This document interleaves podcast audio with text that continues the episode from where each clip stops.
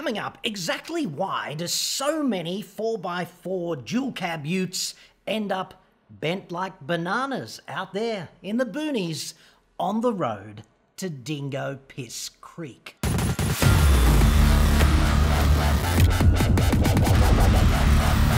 I'm John Cadogan from AutoExpert.com.au and I get new cars cheap. for buyers here in Australia. Website for that, obviously. Or you can just click the card that's sometimes more or less on days ending in Y up there now, dude. Okay, so there is this unique weakness in 4x4 utes that sees them banana ramified on the road to Dingo Piss Creek. You don't see it so much with 4x4 wagons, and I'd suggest that this all has to do with dickhead factor because really hard to engineer out the dickhead. Think you'd agree? Especially out there. And, dude, you've just got to be conservative. But anyway, I promised to do this about a hundred years ago, if you're a regular long term viewer of the channel, and I'm only a century late, but since then we've had a lockdown and a pandemic, and we had all those fires. Remember them? Anywho, I thought I'd get around to it now in response to the following question been looking at your reports and you are very keen on Triton utes, especially the reliability, warranty and price. However, there is a common view in the four-wheel drive community that Tritons suffer a lot more from bent chassis than other brands. Lots of photos of Triton in a U-shape. What is your view on this problem in Tritons compared to other brands? That's from Jeff Saul. Thank you very much, Jeff. Now, look, I want to put my enthusiasm for the Triton 4x4 dual cab in perspective, okay? I've spent a lot of time out there on the road to Dingo Piss Creek. And mainly in a professional capacity, right? Putting on events as a corporate consultant in the boonies. And that's why I don't wear the hat or the blue singlet or the thongs, mate, okay? Because it'd be a little bit like going back to work in that regard. And I've got this thing about going forward, okay? I bought a ute because, hey, Australia, I wanted a ute and I didn't want to pay, you know, 75 grand for it. So Triton's good value, and I really do like all-wheel drive mode, where you can use the Super Select 2 transfer case to engage four-wheel drive on a high-traction surface without forcing the transfer case to go poopy in its trousers because of the wind-up phenomenon. Okay, so I didn't do it because Triton is objectively superior to Hilux or uh, Ranger or utes of this nature. I did it because it was right for me. Like the price was right and I liked the tech and in the manner that I'm going to use it, which would be only occasionally driving down a dirt road and maybe doing a bit of four wheel driving at some stage. But mainly it's just for getting stuff from Fat Cave 1.0 to Fat Cave 2.0 and ferrying other stuff back from Fat Cave 2.0 to here. Okay, so I'm not using it like a Dingo Piss Creekian, like a bona fide 4x4 adventurer. Okay, so there's that. But I do think that this problem, this alleged problem with Triton, is massively overblown and it's due to sort of cognitive dissonance around the campfire mainly. And that's because a lot of owners of other utes can say to themselves, oh, well, I didn't buy a Triton, so this is not an issue for me. Whereas if you interrogate the facts here, then you can go to Google and go to Google Images and do a search for 4x4 ute bent chassis, and you will see all manner of utes with bent chassis, okay? And this is because there is a specific weakness in utes to this problem.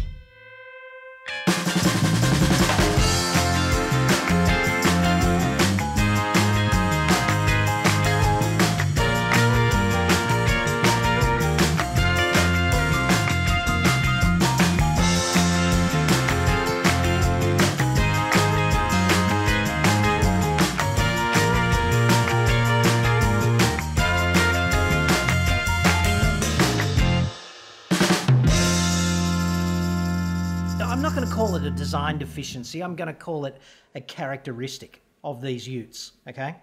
And it's also dickhead factor Okay, so I'm talking directly to you if you are one of these dicks who seems to think that all of these limits are something you can aspire to. Like, let's say the payload, like the payload of a Triton GSR, for example, is 999 kilos, if memory serves.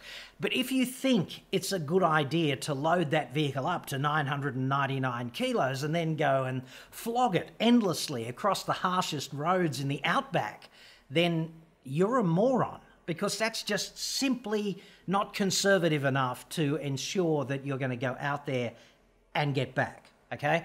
So, my thing about limits is let's remain conservatively below them, especially if the operating characteristics in other areas are being ramped up in terms of the severity. And out there, it friggin' is because there's washaways, which are the biggest risk for this problem, by the way. And there's elevated temperatures, which place the powertrain under continuous duress. And it's just generally harsh operating conditions. And then if you go and ramp up the vehicle to its limit in GVM or GCM, you tow the maximum trailer you can tow. If you're not conservatively within the limitation envelope, then you are opening the door and inviting friggin' disaster to come in and give you a lap dance. And disaster is the girl who can't say no when it comes to this, okay? So, with that in mind, and I do thank Jeff Saul for his uh, question there because it is highly relevant. There are so many dual cab utes out there overloaded in the harshest conceivable operating conditions. And the door is open and the lap dance is just waiting for the right, or is that wrong, confluence of events. Let me explain. Now, before we get into the beer garden physics, the ghetto engineering of banana ramification for 4x4 utes, I'd just like to take a quick moment to thank the non pointer sponsor of this fine segment, the mighty Leyland King Dick Chrome Vanadium 9 16ths, 11 16ths British Standard Spanner, the double open ender from hell, most reliable product Leyland ever made.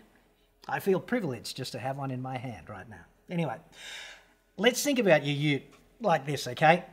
Let's just say that it's a structural element rocketing down the road at 100 k's an hour, which is like 25, 27 meters a second or something, right?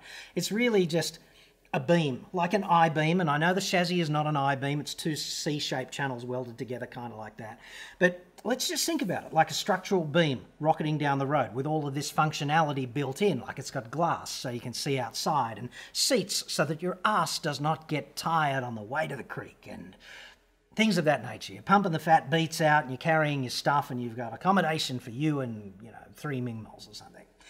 Sounds like a living hell, doesn't it? Anyway, the, the bottom line here is that you've got this, this load on the chassis all the time, all right? And I've taken some uh, trouble to try and make the dimensionality of the wheelbase and the overhang and the tray kind of to scale, more or less. Okay, so you've got two and a bit meters worth of wheelbase in most utes generally, and then you've got about one and a half meters from the rear axle to the back of the tray, and maybe 1.9, something like that, from the rear of the cab. And the other thing which people never conceptualize is that in a truck, like a proper truck, a flatbed or something, the load space is between the wheels. The majority of the load is carried between the wheels, all right?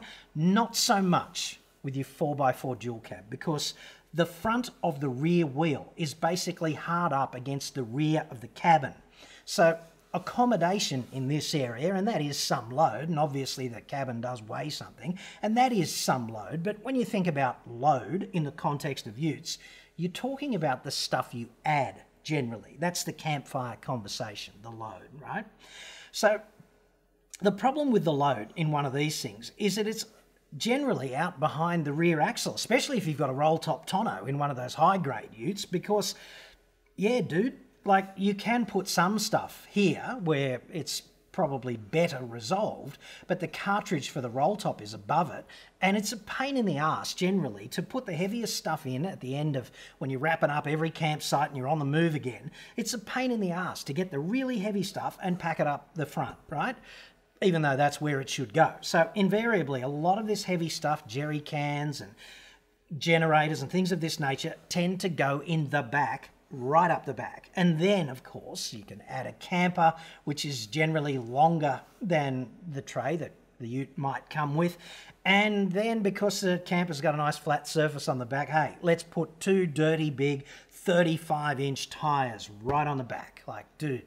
And then let's tow a trailer because maybe we were at work or maybe we've got a camper trailer or Christ knows, some trailer, maybe a boat, who knows. But let's say it's a ton and a half, two tons, two and a half, whatever. That's another 150 to 250 kilos right here, right out the back on the tow ball. Okay, and this is kind of a significant load proposition. And the other thing to remember, of course, and this is the unique weakness of utes as opposed to wagons. Even the wagons derived from utes do not suffer from this weakness, and that would be that this contiguous cabin and this contiguous tray have an air gap in between them.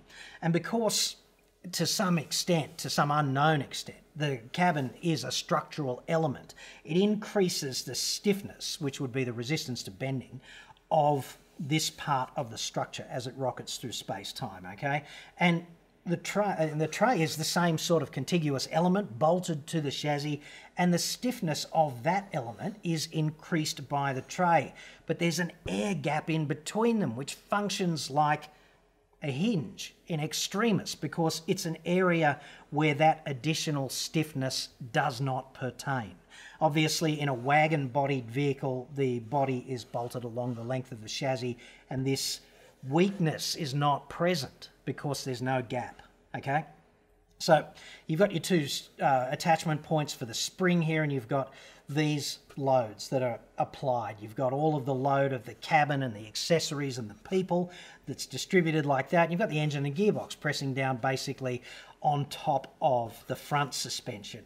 And then you've got all of this load that you put in the back, including the load of the camper and the load of the the uh, tub or however your ute is considered uh, configured. Sorry, and this load is distributed somehow like this. And then you've got tow ball download, dirty big spare tyres, all cantilevered right up the back like the fat kid from hell on the end of a seesaw. And a little tiny light kid over here somehow, and a weakness in the centre. Like, guess where the seesaw's gonna break, dude? This is exactly what happens, right? Because you've got Newton's third law, okay? 100 k's an hour on the highway, all of these loads, and they are supported by upthrust in these three positions. As far as the chassis is concerned, I mean, obviously the road pushes on the wheel, the wheel pushes on the axle, the axle pushes on the spring, and the spring pushes on the chassis here and here, okay? What happens though in extremis when you uh, some you're on some busted ass track there's a washaway, you haven't seen it, you're doing 80 k's an hour, you got your trailer, you're heavily loaded, whatever. What happens? Well, if we run a high speed camera on that, the front end falls into the washaway, you're doing 20 meters a second, you know, so uh, an eighth of a second later, the rear wheels fall into the washaway, so everything's falling. And then shortly thereafter, the rear wheel encounters the climb out of the washaway, which could be a big fuck off gutter, like a really big, steep, sharp hit. And then the spring's going to compress, right? So you're going to get maximum spring force here and here, and the bump stop will engage with the chassis. And I know the bump stop is protected by a bit of rubber, but it's not that flexible, and there's a lot of additional inertial load pressing up in the guts of these two arrows here. And you've got all of this other inertial load just falling under gravity. And this is the job from hell for the chassis. So you've got the impact of the wheel up like this, you've got the weight falling down like this, you've got a weak point here. There's your banana ramification. And these tracks, like outback tracks are very harsh and it's very difficult to see every obstacle. Invariably, you hit this and that without seeing it because you've got fixed distance myopia and fatigue is setting in and you've already driven 500 Ks and you're looking at that kangaroo or, you know, your girlfriend's legs, whatever. It, you know, stuff happens. You miss big holes in the road, you hit them, and if everything else is wrong, like the load is wrong and the impact is wrong, then banana ramification, which is wholly undignified. Here's the second part of my hypothesis, which is that people don't think about loads. They just go, oh, yeah, I can do that. And the payload's a ton, and oh, that, that can't be a ton. You know, there's 999 kilos of payload in a Triton GSR, okay? And let's say, I'm not going to do this, but let's say I were. Let's say I do the full pimp, okay? And I go bull bar and winch, side steps, roof rack, lights, tow bar, dual battery system. I'd be flat out keeping that under 250 kilos. And let's say Triton will tow 3.1 tonnes, but let's say I limit myself to a two tonne trailer, which many people would describe as a small trailer. And I'd suggest that there's nothing small about a trailer that weighs as much as the vehicle in its curb weight configuration. So there's 200 kilos on the tow ball download there. So all of a sudden, we haven't put people or their stuff in yet, and we're up to 450 out of 999. And if we just put me and Tiffany in the Triton, and a bit of recovery gear for 25 kilos and a couple of jerrys of fuel and a couple of jerrys of water. Put a canopy on the back because pff, it's only money, and a second spare tyre for 25 kilos. We're overloaded, dude. We're at 1,050 kilos. So you've got to decide where you're going to save some of that weight. And at the same time, you've got to say to yourself, harsh operating conditions out there do not mesh very well with loading the vehicle up as heavily as it can be loaded and then towing a heavy trailer as well. Like, come on, dude, because you can't have your cake and eat it. If you're going to use the car in harsh conditions, take it a bit easy on the load. Like, you've got to decide where the trade offs are going to be made here because you are driving a vehicle which is a structure going down the road with a weak link engineered in just here. Every ute is configured in this way. And if you max out all of the capabilities, you are just opening the door to disaster. And disaster goes, hey, dude, thanks a lot. Don't mind if I do.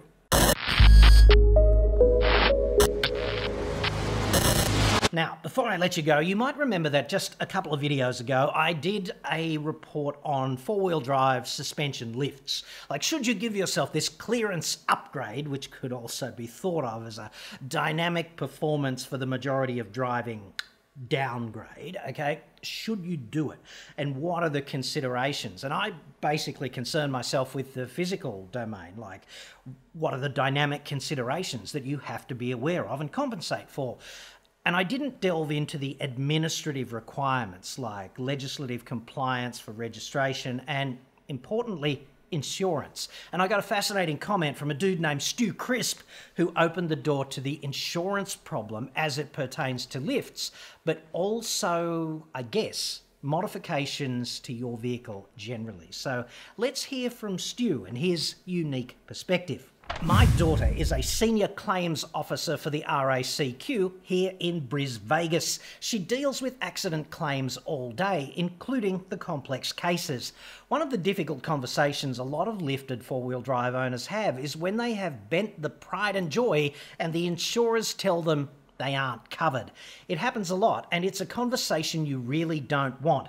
I think, in general, if the lift is a factory option for that model, you're peachy. She said something about ADRs at that point, and my eyes glazed over. So please, could you advise people to check they will remain insured after a lift before they put down a wad of cash? That's from Stu Crisp, and thank you very much, Stu. You raise an excellent point, mate. And I'd say that when it comes to modifications generally, one area that is often just swept under the rug conveniently by the owners of vehicles is that they they fail in terms of registration compliance, which is usually a prerequisite of maintaining your insurance cover. And they also fail in their duty of disclosure to the insurer, right? So, you know, when you go online or you talk to some insurance dude on the phone and they read out that pro forma statement and they're not allowed to get out of reading it, they have to read it to you and you have to say, uh huh, uh huh, I understand, right? Part of that is duty of disclosure. So if you go out and you take your fine vehicle and you give it the full ARB pimp or something, then get on the phone and even better, get on the email and tell your insurer that you've done that and ask them if you need to provide anything else to ensure that there is coverage when you're out there. Okay, like this is very important, and I don't think nearly enough people do that. I, I have no information, no hard data to uh, support my hypothesis that there are plenty of vehicles driving around in that pimp state that are absolutely not covered if they have a crash. And that is kind of a problem for you and me too because if one of them is in fault and they cra- at fault and they crash into you then you're really going to have to go them for the house that they own or something else if you need some sort of significant compensation or your insurer will go them. So you know, if you're at fault and you're not insured, you are at risk of losing your house or your other salient assets. And therefore, I think, you know, uh, Stu makes a really good point here, which would be don't forget the final part of your modification journey, which would be to ensure that you are covered at the end of it. And obviously, as he says, the place to do that is before you start. Like, find out the limits of coverage of the policy. And if insurer A will not cover you because you've gone the full pimp, then shop around, dude, because I'm sure there are so many vehicles like that on the road. I'm sure there is a specialist insurer like, I don't know, Shannon's or one of those modified car specialists who could probably look after you if you're able to contextualize your usage for them. But don't leave this in the domain of she'll be right because maybe she won't.